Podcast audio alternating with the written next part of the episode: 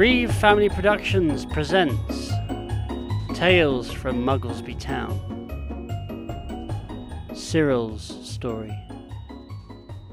Cyril woke up one morning, stretched and yawned, and said to himself, Time for breakfast. He was a middle aged crocodile with a friendly face and a wide smile. He wore a top hat that he had always worn ever since he was born.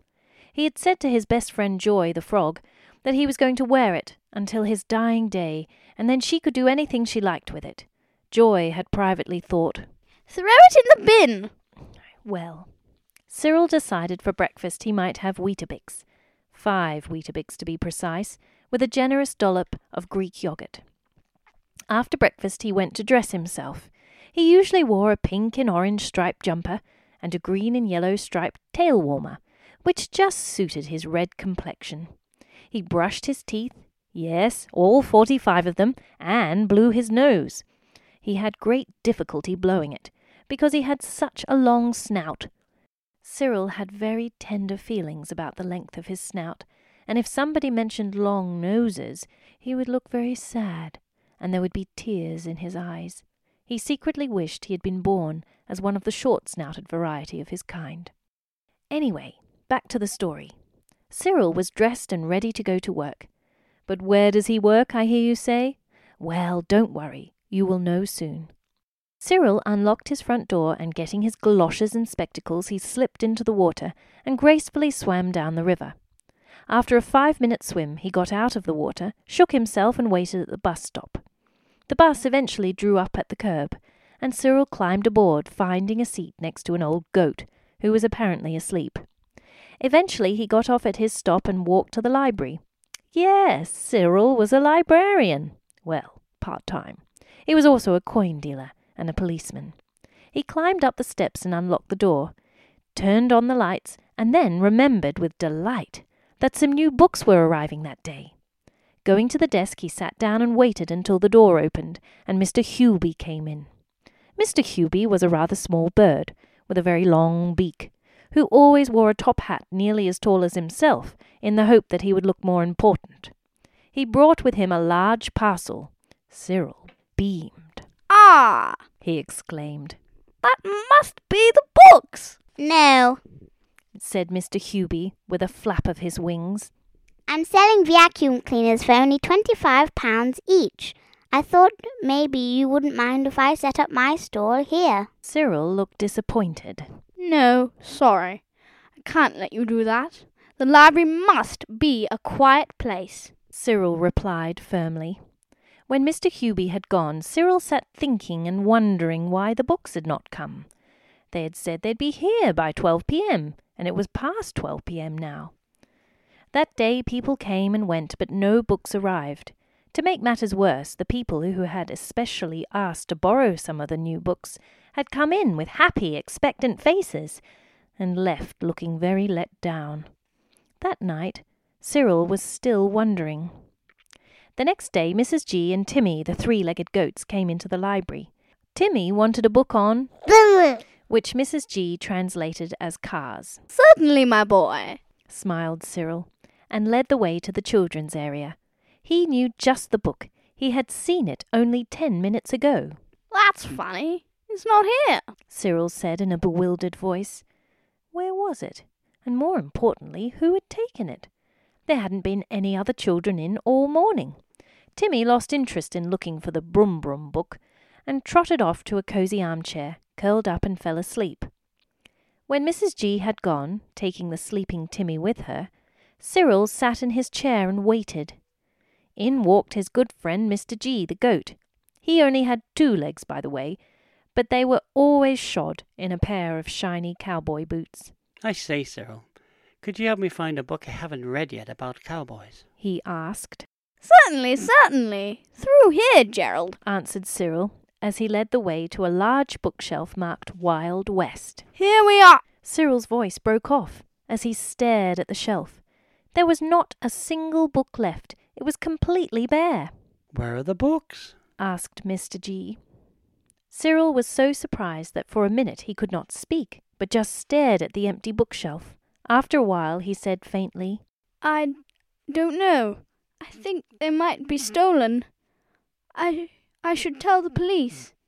Oh wait, I am the police. I forgot. Good idea. said Mr. G uneasily.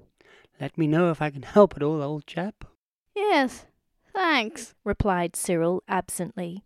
That night, as Cyril locked up the library, he heard a noise, and turning around, he caught sight of a squat figure tiptoeing away into the night.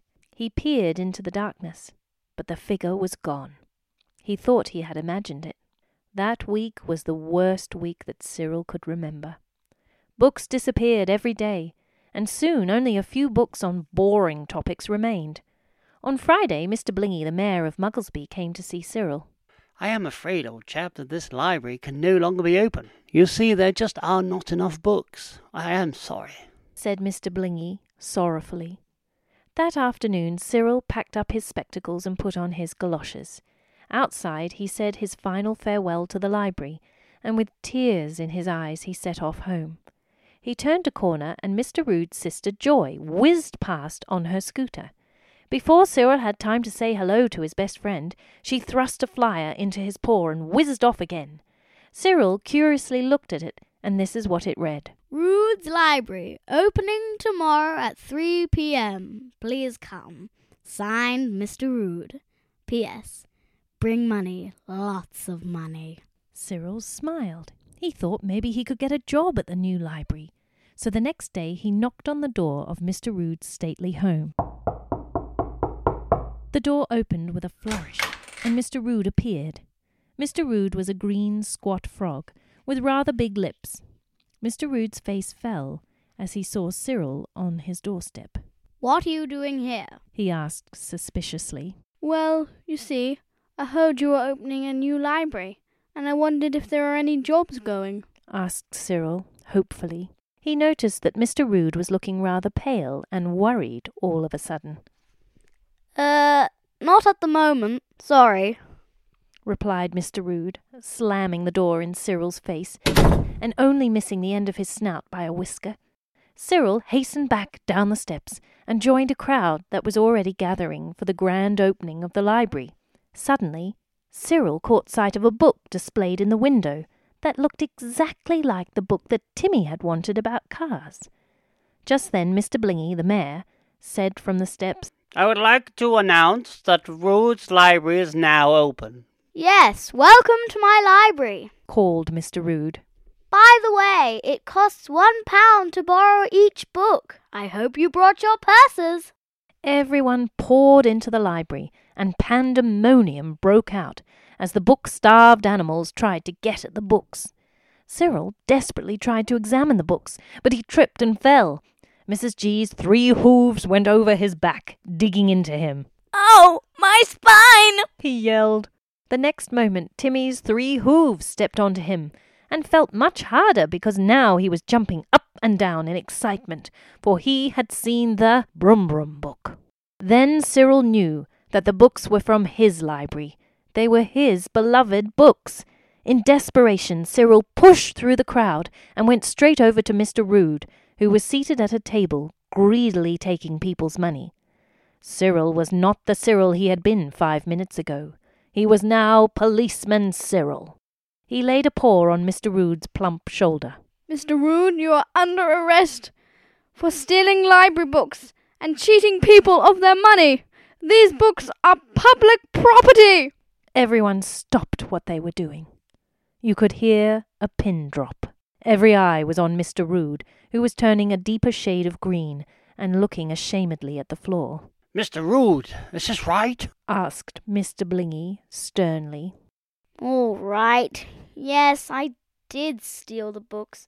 I just wanted some publicity and an award for community service and a little extra cash on the side. He admitted. Joy stared at him in open mouthed amazement. How could you, Rudy? My own brother, a thief and scoundrel. I am ashamed to have handed out your flyers. She said reproachfully. Cyril, tell me everything. Said Mr. Blingy quietly. Well, you see, it all started when the order of new books never arrived. Began Cyril. Oi, they did too. piped up the postman's voice in the crowd. Mr. Rood took them from me outside the library and said he would bring them to you, Cyril. Here they are. said Mr. Rood sheepishly, producing a large cardboard box. I hadn't got round to unpacking those yet. Go on, Cyril. Encouraged Mr. Blingy. Well, books kept disappearing. And come to think of it, I did see a squat figure disappearing into the night the other evening. said Cyril. I am not squat. I have a very elegant figure for what I am. declared Mr. Rood proudly. A snigger came from the crowd. But I know these are the books from the old library. I would know them anywhere. Mr. Rood stole them, and now he's making people pay to borrow them. It's not right, I tell you. Spluttered Cyril. Take him away. Commanded Mr. Blingy, and Mr. Rood was seized by Mr. G and Mr. Hewby and led away in disgrace.